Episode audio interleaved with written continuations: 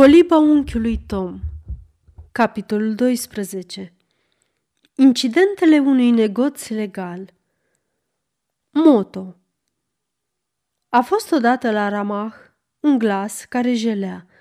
Nu se auzea decât plânsete și suspine.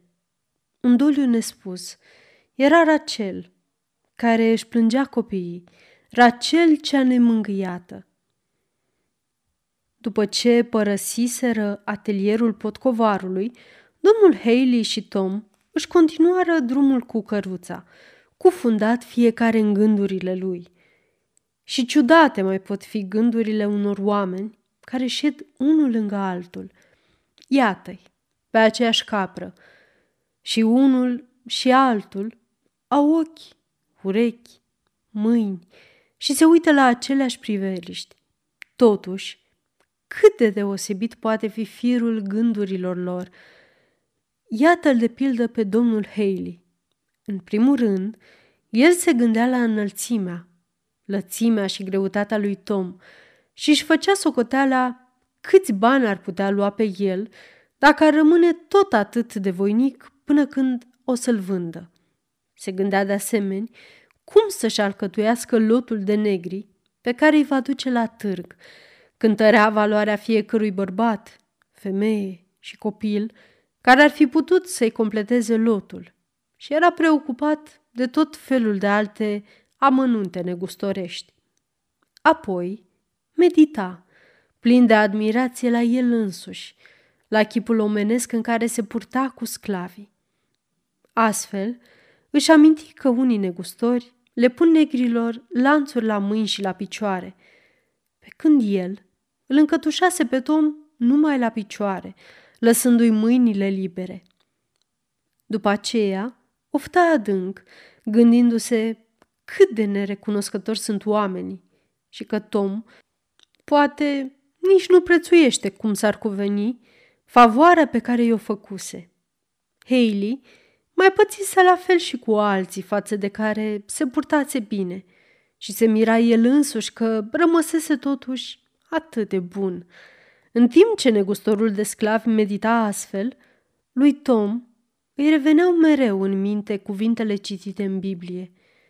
Noi nu avem pe lumea aceasta un oraș veșnic, dar îl vom avea, de aceea îl numim pe Dumnezeu Dumnezeu. El a pregătit pentru noi un oraș veșnic și repeta neîncetat lucrul acesta. Aceste cuvinte dintr-o carte atât de străveche, au exercitat în toate timpurile o înrăurire ciudat de puternică asupra unor oameni simpli ca Tom. Ele încălzeau sufletul și trezeau în el curaj, energie și entuziasm în locul întunericului și deznădejdei. Domnul Haley scoase din buzunar mai multe ziare și citi cu interes felurite anunțuri. Nu știa să citească prea bine, de aceea, avea obiceiul să silabisească cu glas tare, pentru a verifica cu urechile ceea ce citea cu ochii. Astfel, buchisi cu greu următorul anunț. Vânzare oficială de negri potrivit hot hotărârii tribunalului marți 20 februarie vor fi vânduți în fața primăriei din Washington, Kentucky, urmă torii negri. Hagar în vârstă de 60 de ani, John 30 ani, Ben 21 ani, Saul 25 ani, Albert paisprezece ani, acești negri vor fi vânduți în beneficiul creditorilor și moștenitorilor averii Domnului Ges Blut ce fort Samuel Morris Thomas Flint executori testamentari. Trebuie să văd despre ce este vorba, se adresă Haley lui Tom, simțind nevoia să schimbe un cuvânt cu cineva. Vreau să-mi alcătuiesc un lot, clasa întâi. O să fii într-o societate plăcută.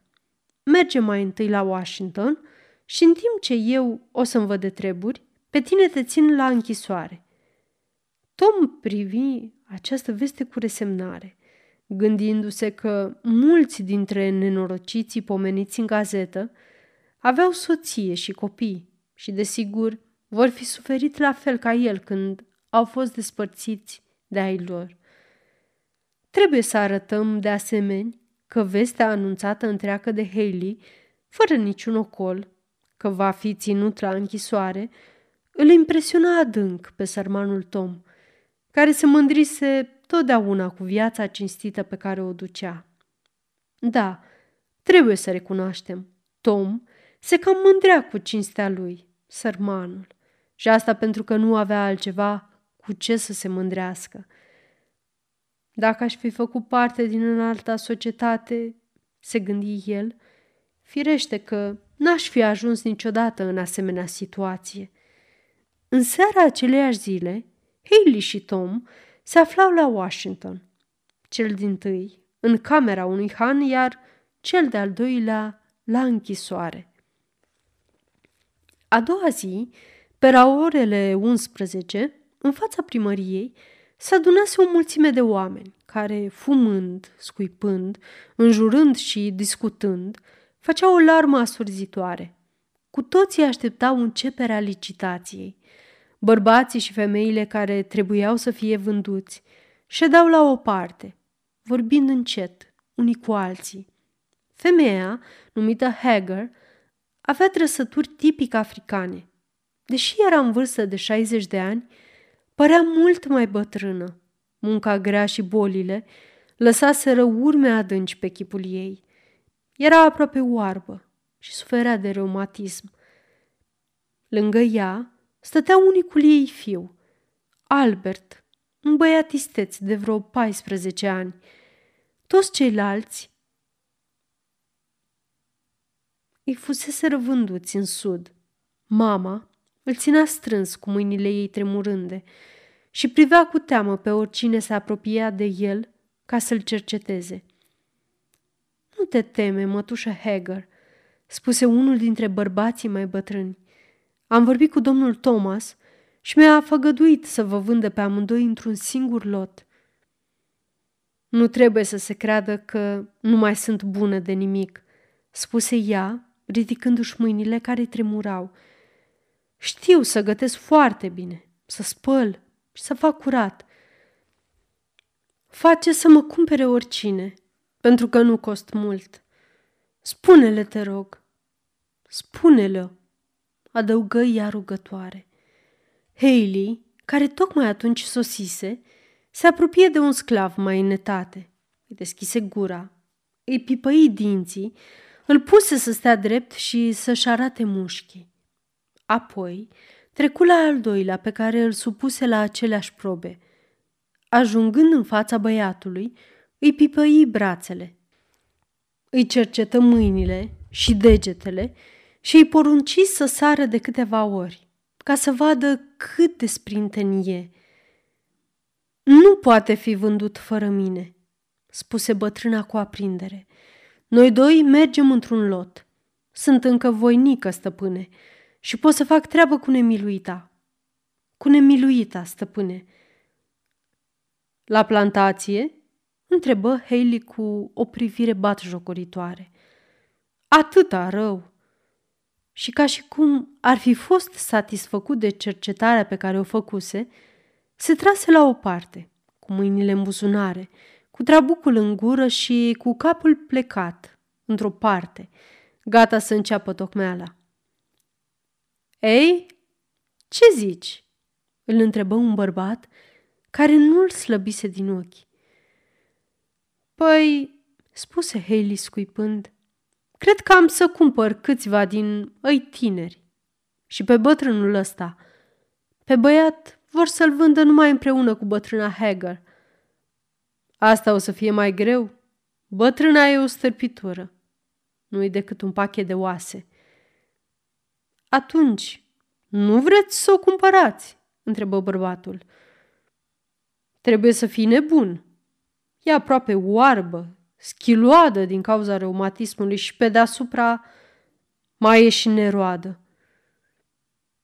Unii cumpără și bătrâne și câștigă de pe urma lor mai mult decât ai crede. Ia lasă-mă în pace, se rățoi Haley.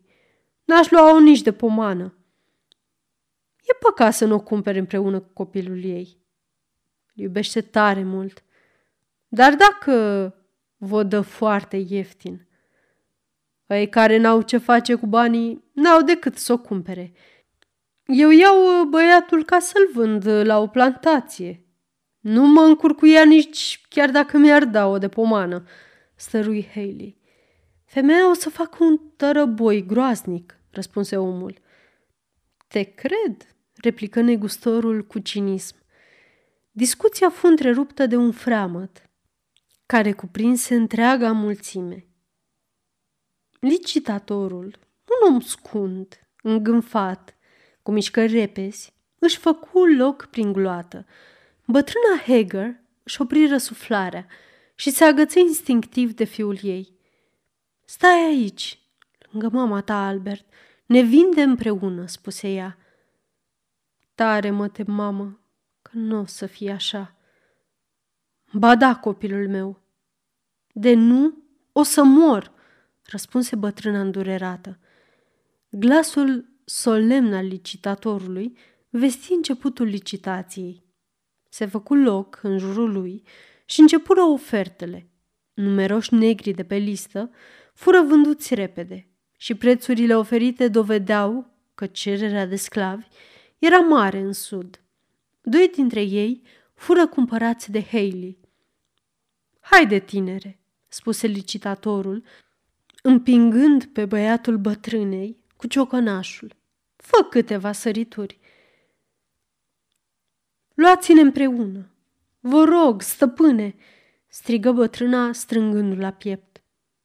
Pleacă de aici, spieră licitatorul, îmbrâncind-o la o parte. Ție-ți vine rândul la urmă. Haide, băiete, sări! Și îl împinse pe băiat spre butuc. Se auzi un geamăt jalnic. Băiatul se opri o clipă și vru să privească înapoi. Dar nu-i se dă dură gaz. În timp ce își ștergea lacrimile, se sui pe butuc. Chipul său frumos, picioarele sale sprintene și expresia inteligentă a feței inspirară încredere cumpărătorilor, care se grăbiră să facă oferte. Îngrijorat, speriat, Albert privea când într-o parte, când într-alta, până ce ciocănașul anunță adjudecarea. Îl câștigase Haley. Fu îmbrâncit de pe butuc spre noul său stăpân. Dar se opri o clipă și privi înapoi, spre bătrâna sa mamă, care, trimurând toată, întinse mâinile uscate spre el. Cumpărați-mă și pe mine, stăpâne! Cumpărați-mă și pe mine! Să mor! Mai e bine să crăpi decât să te cumpăr, răspunse Haley și întoarse spatele. Mai rămăsese de vânzare doar bătrâna. Omul care vorbise mai dinainte cu Haley și care părea să aibă suflet bun, o cumpărase cu un preț foarte mic – și mulțimea se împrăștie. Sărmanele victime ale licitației, care trăiseră ani de zile la oaltă, se adunară în jurul bătrânei mame nenorocite, a cărei înfățișare era cu adevărat jalnică. De ce mi-au lăsat măcar un copil? Stăpânul mi-a făgăduit totdeauna că o să-mi lase măcar unul, repeta ea suspinând. Ai încredere în Dumnezeu, mătușă Hager. O îmbărbătă cu tristețe unul dintre sclavii mai bătrâni.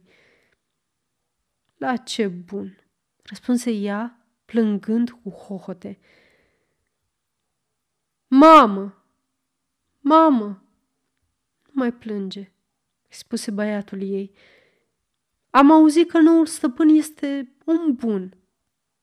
Nu-mi pasă. Nu mă privește Albert. Băiatul meu. Ești ultimul meu copil. Dumnezeule, cum să îndur? Haide, să o ia careva de aici, se răsti Haley. Nu-i faceți niciun bine compătimindo. Negrii mai bătrâni o despărțire de copil și urcând-o în căruța noului ei stăpân, încercară să o mângâie. Haideți, se răsti Haley la cei trei negri pe care îi cumpărase.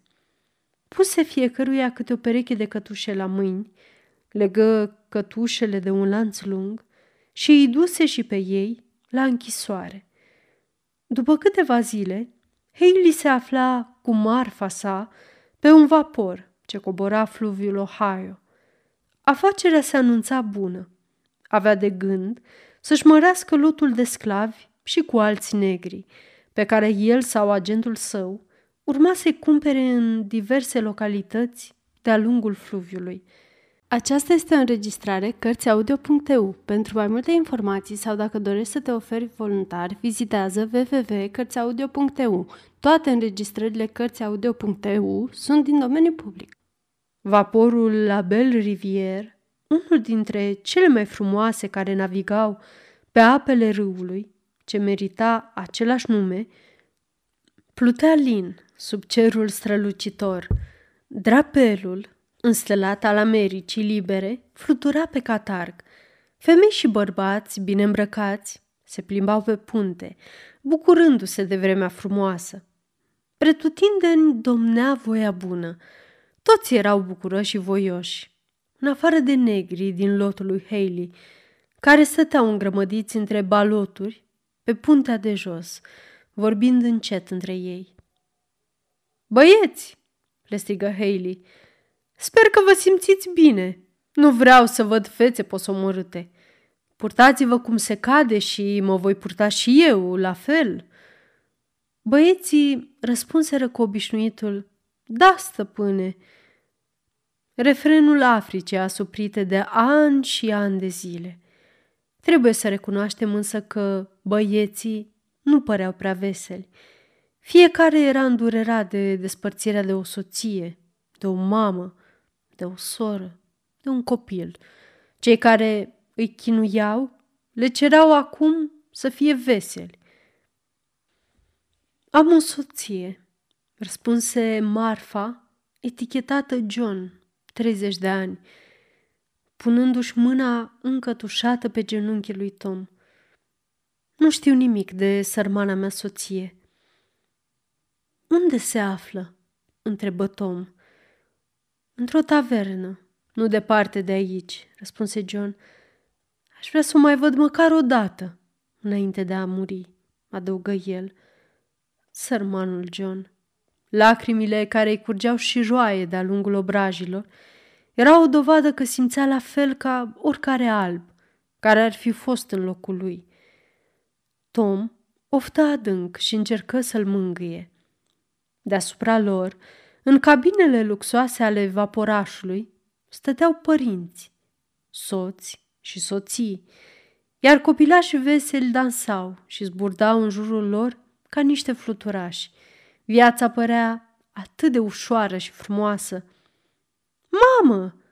exclamă un băiat care tocmai venise de pe puntea de jos. Pe vapor se află un negustor de sclavi. care are patru, cinci sclavi. Sărmanii, răspunse mama cu amărăciune și indignare. Ce s-a întâmplat? întrebă o altă doamnă. Pe puntea de jos se află niște bieți sclavi, spuse mama. Au lanțuri la mâini și la picioare, adăugă băiatul. E o rușine pentru țara noastră, se indignă și o altă doamnă. Ar fi multe de spus, atât pentru cât și împotriva sclaviei. Și dădu cu părerea o doamnă care ședea în fața ușii unei cabine, cosând, în timp ce băiețelul și fetița ei se jucau alături. Am fost deseori în sud și sunt convinsă că negrii o duc mai bine în sclavie decât dacă ar fi liberi. Recunosc că în unele privințe sunt mulțumiți, răspunse doamna, căreia îi fusese adresate aceste cuvinte.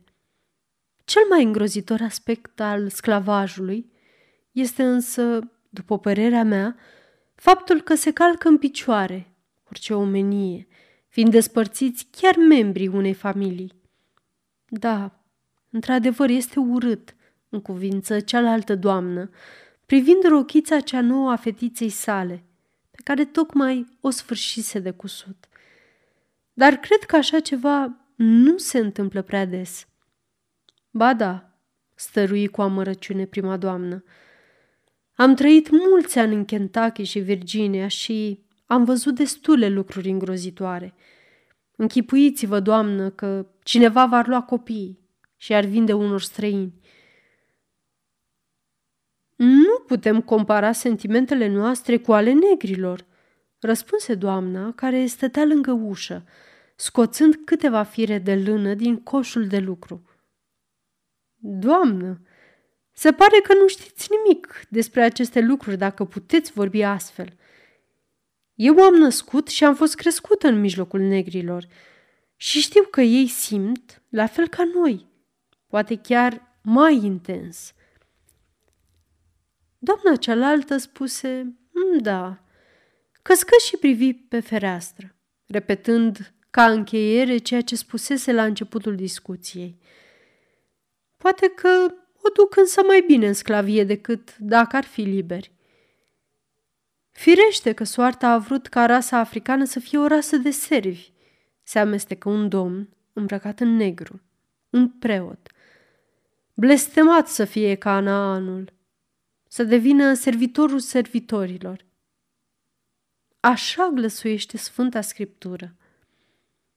Spuneți-mi, străinule, asta să fie singura semnificație a acestui text? Întrebă un bărbat înalt, care stătea lângă el. Fără îndoială, din motive pe care nu le cunoaște, soarta a vrut să condamne această rasă la sclavie și nu trebuie să ne împotrivim. Bine, atunci să continuăm să facem negoți cu negri dacă așa ne e hărăzit, spuse ironic bărbatul celălalt. Nu-i așa, sir? adăugă el, întorcându-se spre Haley, care stătea cu mâinile în buzunare, lângă sobă, ascultând discuția. Da, continuă bărbatul celălalt, să ne supunem cu toții hotărârilor soartei. Negrii trebuie să fie vânduți, cărați de colo până colo și ținuți în robie. Pentru asta au fost făcuți. Se pare că asemenea păreri vă sunt pe plac, nu-i așa? Se adresă el din nou lui Haley. Nu m-am gândit niciodată la asta, zise Haley. Nu aș putea face o asemenea afirmație. Nu sunt un om învățat. Mă ocup de negoți ca să am din ce trăi. Dacă nu e just, mi-am făcut socoteala. Atunci când o venit timpul, o să mă pocăiesc. Dar acum vă scutiți de osteneala asta, nu-i așa? Repetă bărbatul cel înalt. Vezi ce înseamnă să cunoști Sfânta Scriptură? Dacă ai fi studiat Biblia ca dumnealui, ai fi știut multe și nu ți-ai mai fi făcut atâtea griji. Ai fi spus simplu. așa îi e scris cu tăruia, cum l-o fi chemând, și conștiința dumneavoastră ar fi fost liniștită. Străinul, care nu era altul decât cinstitul neguțător de vite, pe care cititorii noștri l-au cunoscut în hanul din Kentucky, se așeză și începu să fumeze, în timp ce un zâmbet ciudat îi lumina fața lungă și osoasă. Un tânăr, înalt și subțire, cu o învățișare inteligentă și sensibilă, interveni în discuție. Nu face aproape lui tău ceea ce nu vrei să ți se facă. Cred că și aceasta este scrisă în Sfânta Scriptură, nu numai blestemat să fie Canaanul. Da, se pare că este un text destul de limpede pentru oameni simpli ca noi. Sublinie și neguțătorul de vite, trăgând cu putere din trabuc. Tânărul tăcu o clipă, ca și cum ar fi vrut să spună ceva. Deodată, vaporul se opri și, ca de obicei, călătorii se repeziră pe punte pentru a vedea unde ancorase. Amândoi uh, sunt preoți, nu? întrebă John pe unul dintre călători, în timp ce ieșeau. I se răspunse afirmativ. De îndată ce vaporul ancoră, o negresă se repezi ca o nebună pe punte. Și făcu loc prin mulțime, fugi spre grupul de sclavi și se aruncă, plângând și suspinând, de gâtul mărfii etichetate John, 30 de ani. Era soția lui. Dar la ce bun să mai istorisim încă o dată vechea povestea unor nenorociți, povestea celor slabi și neputincioși, nimiciți în interesele celor puternici. E în zadar. Fiecare zi își spune povestea ei de groază și o spune și celui ce are urechi de auzit, dar care de atâta amar de vreme tace. Tânărul, care vorbise mai înainte, apărând omenia și pe Dumnezeu, privea cu brațele încrucișate această scenă. Dintr-o dată, se întoarse către Haley, care stătea alături de el. Domnule, cum poți să te îndeletnicești cu un asemenea negoț? Privește aceste sărmane ființe. Eu stau aici și mă bucur că mă întorc acasă și că îmi voi vedea soția și copilul. Și același clopot al vaporului care pentru mine înseamnă apropierea de casă, pe ei îi va despărți pentru totdeauna. Dumnezeu nu te va ierta pentru asta. Negustorul încercă să se îndepărteze fără să răspundă. Uite ce, spuse negustorul de vite, luându-l pe Haley de braț. Preoții nu sunt toți la fel. Ăstuia se pare că nu-i place vorba blestemat să fie Canaanul, nu-i așa?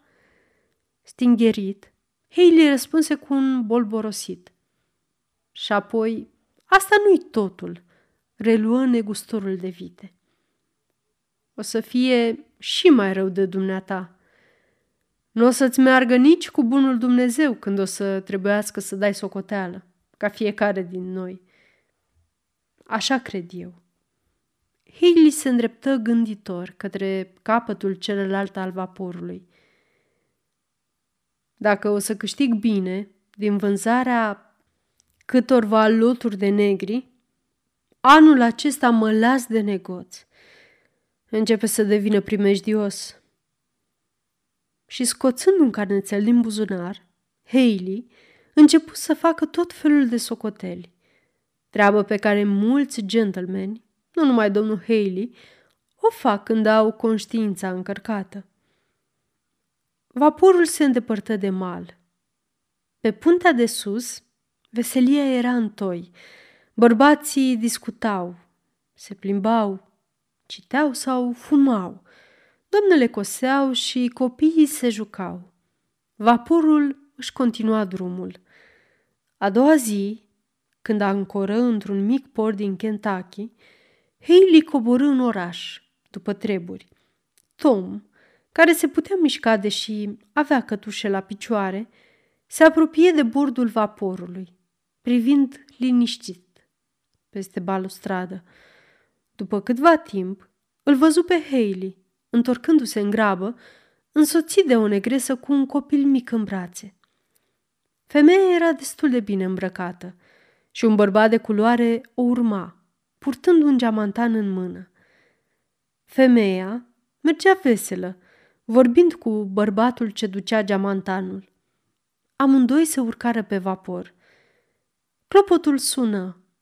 Mașinile începură să duduie și să pufăie și vasul porni mai departe, în josul fluviului. Femeia se îndreptă printre cufere și baloturi spre puntea de jos și, așezându-se, începu să se joace cu copilul. După o vreme, Hailey, care se plimba pe punte, se apropie de femeie, se așeză lângă ea și își șopti ceva cu un aer nepăsător. Tom observă îndată că femeia se întunecă la față și că vorbește repede și neliniștit. Nu cred. Nu pot să cred. Mă bate joc de mine. Dacă nu crezi, privește aici, se răsti Haley, scoțând o hârtie din buzunar. Acesta e actul de vânzare semnat de stăpânul tău. Pot să spun că i-am plătit o sumă frumoasă. Nu vine să cred că stăpânul m-a păcălit. Nu, nu poate fi adevărat, spucni femeia devenind tot mai agitată. Poți să întrebe pe oricine știe să citească. Vă rog, citiți această hârtie. Se adresă el unui bărbat care tocmai trecea prin fața lui. Femeia nu mă crede când îi spun ce scrie aici.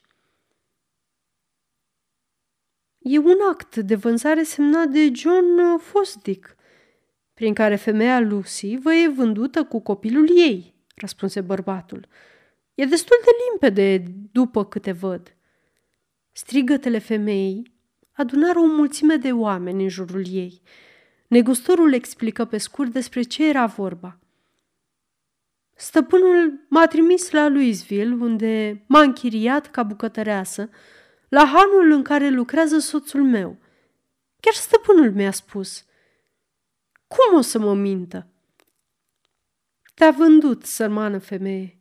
Nu mai încape nicio îndoială, zise un bărbat cu o înfățișare binevoitoare, care se uită și el la actul de vânzare. Te-a vândut, fără doar și poate. Atunci, n-are niciun rost să mai vorbim despre asta, spuse femeia, liniștindu-se deodată și strângându-și copilul la piept. Se așeză pe geamantan și, întorcându-se cu spatele la Haley, se uită cu nepăsare la valurile fluviului.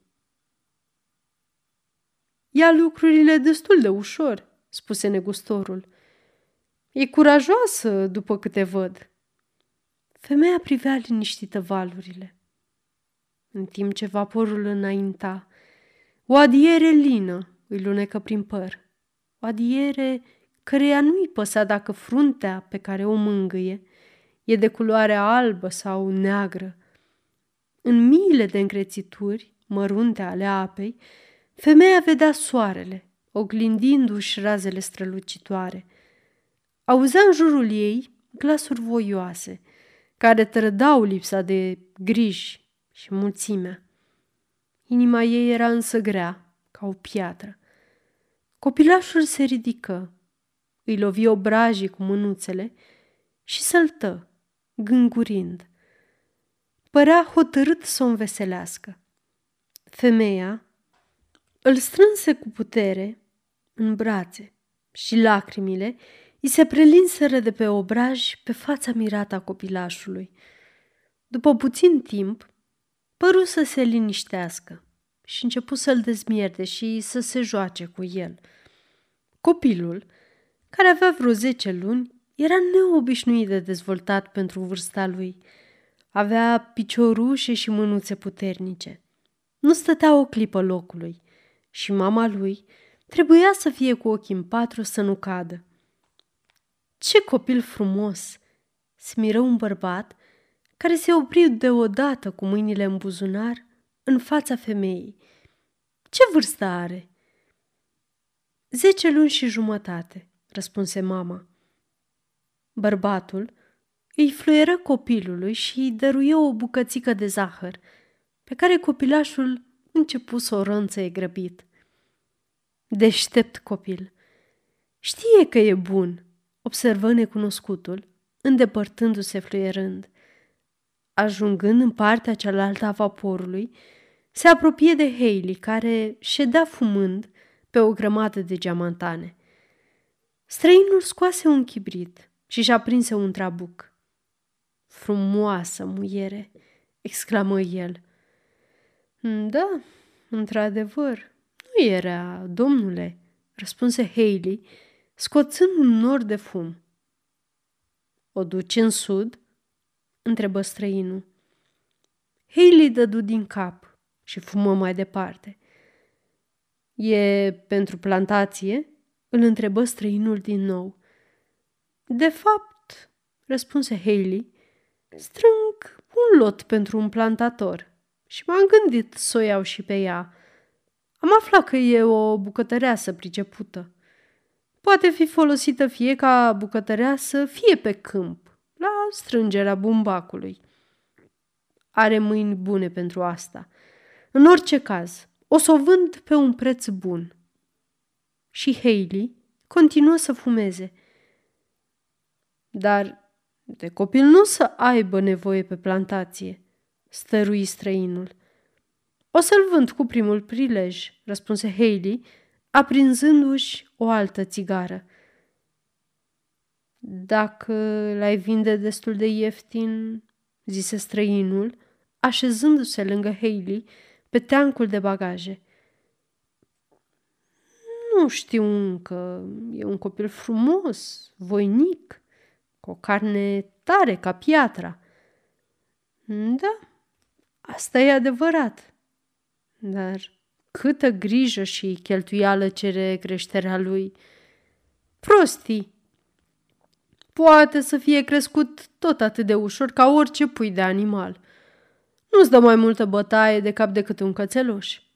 Într-o lună are să alerge ca un băiețandru.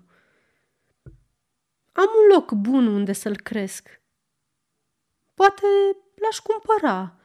O bucătărea s-a pierdut săptămâna trecută un plod. S-a anecat în albia de spălat rufe, în timp ce ea atârna rufele la uscat. Aș cumpăra copilul ca să-l dau să-l crească, în locul celui mort. Hailey și străinul continuară să fumeze câtva timp, în tăcere, ca și cum niciunul nu voia să pună cel din tâi punctul pe ei. În cele din urmă, necunoscutul întrebă – Cred că n-ai de gând să ceri mai mult de 10 dolari. Tot trebuie să scap de el. Hailey clătină din cap și scuipă. Ferească Dumnezeu! Cum o să-l dau pe un preț de nimic? Ei bine, cât vrei. Uite ce e. Aș putea să-l cresc singur sau să-l dau cuiva să-l crească. E un copil neobișnuit de frumos și sănătos. Peste șase luni obțin sigur 100 de dolari. Iar peste un an, dacă l-aș ține într-un loc potrivit, și 200 de dolari. Dacă îl vând acum, nu-l dau pe mai puțin de 50 de dolari. Nici o centimă mai puțin. Pretențiile astea sunt de-a dreptul ridicole. ăsta e prețul, răspunse Haley, făcând un gest hotărât din cap. Îți dau 30 de dolari. Niciun ban mai mult, îl ademeni străinul. Uite, răspunse Haley scuipând din nou. Dăm 45 de dolari. E tot ce pot să fac pentru dumneata. De acord, răspunse străinul, după ce se gândi puțin. Bine, atunci s-a făcut, răspunse Haley. Unde cobori? La Louisville. Louisville? repetă Haley. Foarte bine. Ajungem acolo pe înserate. Copilul o să doarmă. O să-l putem lua fără plânsete și țipete. Îmi place să fac totul în liniște. Nu pot să sufăr larma și scandalul. După ce un teanc de dolari trecut din buzunarul străinului în al negustorului, acesta aș văzut mai departe de trabuc. Era o seară frumoasă și liniștită, când vaporul ajunse în portul Louisville. Femeia ținea strâns copilașul, care i-a dormise în brațe. Auzind strigându-se numele orașului, i-a pus în grabă copilul într-un leagăn improvizat în mijlocul geamantanelor și baloturilor. Îl acoperi cu grijă în șalul ei și se repezi spre balustrada vaporului, sperând că printre numeroși servitori negri, care se înghesuiau pe chei, o să-l zărească și pe soțul ei. Se lipi de balustradă și, ridicându-se în vârful picioarelor, privi țintă la oamenii de pe mal și la cei care forfoteau pe punte. Acum e momentul, spuse Haley, luând copilul adormit și punându-l străinului în brațe. Vezi să nu-l trezești, să nu înceapă să țipe. Femeia ar face un tărăboi groaznic. Străinul luă cu băgare de seamă copilul și se pierdu curând în mulțimea care mișuna pe chei. Când, duduind și pufăind, vaporul se îndepărtă de țărm, înaintând din nou de-a lungul fluviului, femeia se întoarse la locul ei. Negustorul ședea tot acolo, dar copilul dispăruse. Copilașul meu, unde e?" strigă femeia nebunită de durere. Lucy, copilul nu mai e aici, îi spuse Haley. Mai bine să afle acum decât mai târziu. Știam că nu-l poți lua cu tine în sud și l-am vândut unei familii cum se cade, care o să-l crească mai bine decât tine. Negustorul nostru ajunsese la gradul de perfecțiune politică și creștinească pe care îl recomandă mulți preoți și politicieni din Nord. Așa se explică de ce Haley nu se mai lăsa impresionat de slăbiciunile și durerile omenești. El făcuse cu sufletul lui exact ceea ce am putea face cu al nostru. Și dumneavoastră și eu, dacă l-am supune unei anumite educații. Privirea sălbăticită de spaimă și de deznădejde a femeii ar fi tulburat pe un om puțin încercat, dar el era obișnuit. Văzuse doar de sute de ori asemenea priviri. Și dumneata, prietene, te-ai putea obișnui, căci acum se depune eforturi uriașe pentru a deprinde cu ele vitrega noastră comunitate din nord, spre gloria Americii. Negustorul socotea spaima de moarte care se întipărise pe chipul negresei mâinile ei crispate și respirația întretăiată, drept incidente de neînlăturat în meseria sa, temându-se doar să nu înceapă să țipe sau să leșine. Întocmai, ca cea mai mare parte a susținătorilor instituției sclaviei, nu-i plăcea deloc larma și scandalul. Dar femeia nu țipa, Lovitura fusese prea puternică pentru ca ea să mai poată plânge sau striga. Ședea ca nebunită. Mâinile îi atârnau fără vlagă. Ochii priveau țintă înainte, fără a vedea nimic. Auzea ca prin vis gălăgia de pe vapor și zgomotul motoarelor. Sufletul ei nimicit nu putea nici să plângă, nici să suspine – pentru a-și manifesta durerea. Era împietrită. Întocmai ca unii politicieni ai noștri, negustorul, după ce își încasase câștigul, se simți obligat să încerce să o mângâie. Îmi dau seama că, la început, o să-ți vină foarte greu, Lucy, îmbărbătă el. Dar o femeie atât de frumoasă și deșteaptă ca tine știe să se stăpânească Ți dai seama că n-am avut încotro. Vă rog să nu mai vorbiți. Tăceți, stăpâne, răspunse femeia cu o voce ca de pe altă lume. Ești frumoasă, Lucy, continuă el. să-ți fac rost de un loc bun în josul fluviului.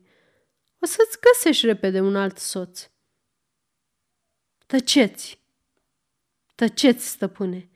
repetă nefericita mamă, cu un glas atât de ciudat încât negustorul își dădu seama că în cazul acesta, aparte, toată diplomația lui era zadarnică. Se ridică, iar femeia se întoarse și și ascunse capul sub roboadă. Hailey se plimbă puțin, oprindu-se din când în când și privind spre ea. Suportă destul de greu, se gândi el, dar totuși e liniștită. Să o lăsăm să-i treacă criza și apoi totul va fi în regulă. Tom văzuse și înțelese tot ce se întâmplase și acest tot îi se părea cumplit, dezgustător și crud, căci era un biet suflet de negru neștiutor. Nu se pricepea să tragă învățăminte și să desprindă sensul general al evenimentelor. Dacă ar fi luat doar câteva lecții de la anumiți slujitori ai bisericii, ar fi socotit faptul un incident obișnuit, un aspect banal al unui negoț legal, un factor de bază al unei instituții, despre care mulți susțin că nu are nimic dăunător, fiind la fel ca toate celelalte relații din viața socială. Dar, după cum am văzut, Tom era un om simplu. Știința sa de carte se mărgina la Noul Testament. El nu se putea mângâia cu asemenea concepții.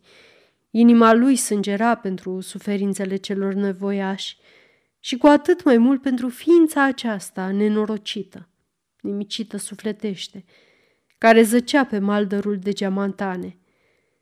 Pentru această făptură socotită obiect și pe care legile statului american o categoriseau cu cinism drept o marfă, la fel cu baluturile în mijlocul cărora stătea. Tom se apropie de ea și încercă să-i aline durerea. Ea răspunse cu un geamăt.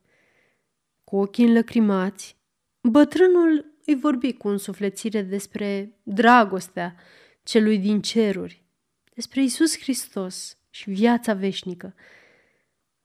Dar urechile femeii erau surde și sufletul împietrit. Nu mai putea simți nimic. Se lăsă noaptea, o noapte senină, liniștită și maestoasă, frumoasă și tăcută, înstelată cu miile de ochi de îngeri. Dar nici cerul îndepărtat nu avea milă de cei de pe pământ. Nu le întindea o mână de ajutor. Încetul cu încetul, discuțiile despre afaceri și glumele conteniră. Pe vapor, toți se culcară și plescăitul valurilor la prova se auzea deslușit.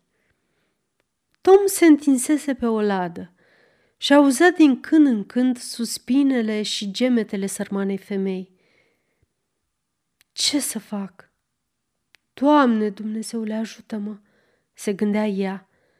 Mult timp gemu sfâșietor. Apoi încetă.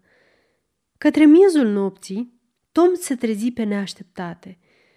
O umbră trecu repede pe lângă el, îndreptându-se spre bordul vasului. După câteva clipe, auzi plescăitul unui trup căzând în apă. Nimeni nu observase nimic. Tom se uită spre locul unde se afla femeia. Era gol. Se sculă și o căută pretutindeni. În zadar, Sărmanul suflet își găsise în sfârșit liniștea, iar apele râului curgeau mai departe, cu valuri mărunte, ca și cum nimic nu s-ar fi întâmplat. Răbdare, răbdare, voi cei ale căror suflete vibrează de mânie la toate nedreptățile acestea. Nici o tresărire de groază, nici o lacrimă a celor asupriți nu este trecută cu vederea de omul durerii, de Domnul Dumnezeu. În inima sa îngăduitoare și generoasă, el poartă grija întregii lumi. Îndură și tu, ca și el, cu răbdare și trudește-te cu dragoste.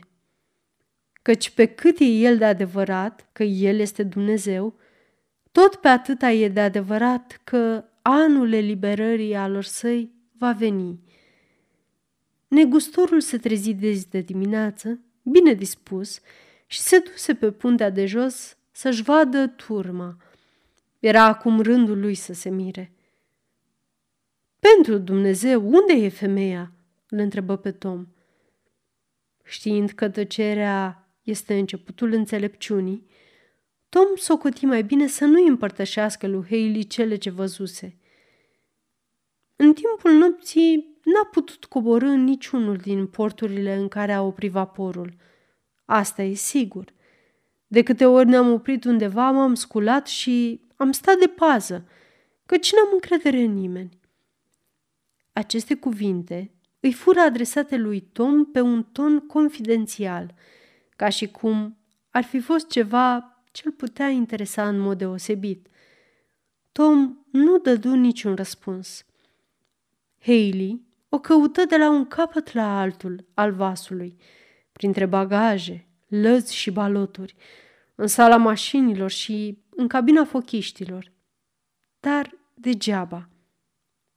Tom, spuse el, întorcându-se din cercetările sale infructuoase, spune drept, ce s-a întâmplat cu ea? Sunt convins că știi ceva. Am văzut-o culcată aici la orele 10 și la 12, apoi după miezul nopții, între 1 și 2. Către orele 4 însă nu mai era. Și tu dormeai chiar lângă ea, fără îndoială că știi ce i s-a întâmplat. Stăpâne, răspunse Tom, spre dimineața am simțit pe cineva furișându-se pe lângă mine – Apoi am auzit un plescăit puternic și când m-am trezit de-a binelea, femeia nu mai era acolo. Asta e tot ce știu. Negustorul nu se sperie deloc. Nu-l impresiona nimic, fiindcă, după cum am amintit, era obișnuit cu asemenea incidente, care pe tine, cititorule, te înspăimântă. Nici măcar prezența morții nu-l îngrozea, Văzuse moartea de multe ori. O întâlnise des în meseria lui și o cunoștea bine. O socotea drept un vameș neînduplecat, care îi producea uneori dificultăți în afaceri. De aceea se mulțumi să înjure și să se vaite de ghinionul său, adăugând că dacă afacerile o să-i meargă tot așa, nu o să mai câștige nicio centimă din călătoria aceasta – se socotea cât se poate de nenorocos. Dar acum ce putea face? Femeia se afla într-o părăție de unde nu mai putea fi readusă nici chiar la cererea întregii Americi glorioase. Negustorul se așeză nemulțumit și, scoțându-și carnețelul din buzunar, trecu numele femeii la rubrica pierderi. Ce ființă revoltătoare negustorul ăsta! atât de cinic. Într-adevăr îngrozitor. Firește, nimeni nu are o părere prea bună despre acest soi de oameni. Sunt disprețuiți pretutindeni și nu sunt primiți nicăieri într-o societate cum se cade. Dar, sir, datorită cui există acești negustori? Cine trebuie să fie acuzat în primul rând? Omul învățat și inteligent? care sprijină sistemul de educație ce creează în mod inevitabil asemenea negustori, sau negustorul însăși? Dumneata, om cult și inteligent, creezi condițiile necesare negoțului său, astfel încât lui nu-i poate fi rușine de profesia sa. De ce ești dumneata mai bun decât el? Pentru că dumneata ești cultivat și el ignorant – pentru că dumneata faci parte din înalta societate și el nu? Pentru că dumneata ai talent și el n-are? În ziua judecății de apoi, toate acestea vor face ca balanța păcatelor să atârne mai greu în partea dumitale decât între lui, pentru că dumneata ești un om subțire, pe când el e un biet necioplit.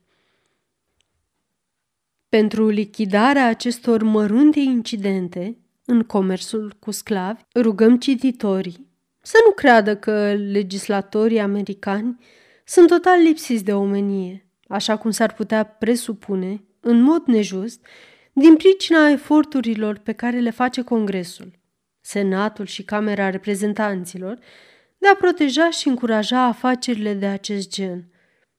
Cine nu știe că oamenii noștri mari se întrec pe ei înșiși, protestând împotriva comerțului cu sclavi străini. Se află printre noi un adevărat clan de Clarkson și Wilberforce care se ocupă cu elucidarea acestei probleme și e cât se poate de edificator să-i privești și mai ales să-i asculți. A face comerț cu negri din Africa, dragă cititorule, e un lucru groaznic. Nici măcar nu ne putem gândi la așa ceva. Dar a face comerț cu negri din Kentucky e cu totul altceva.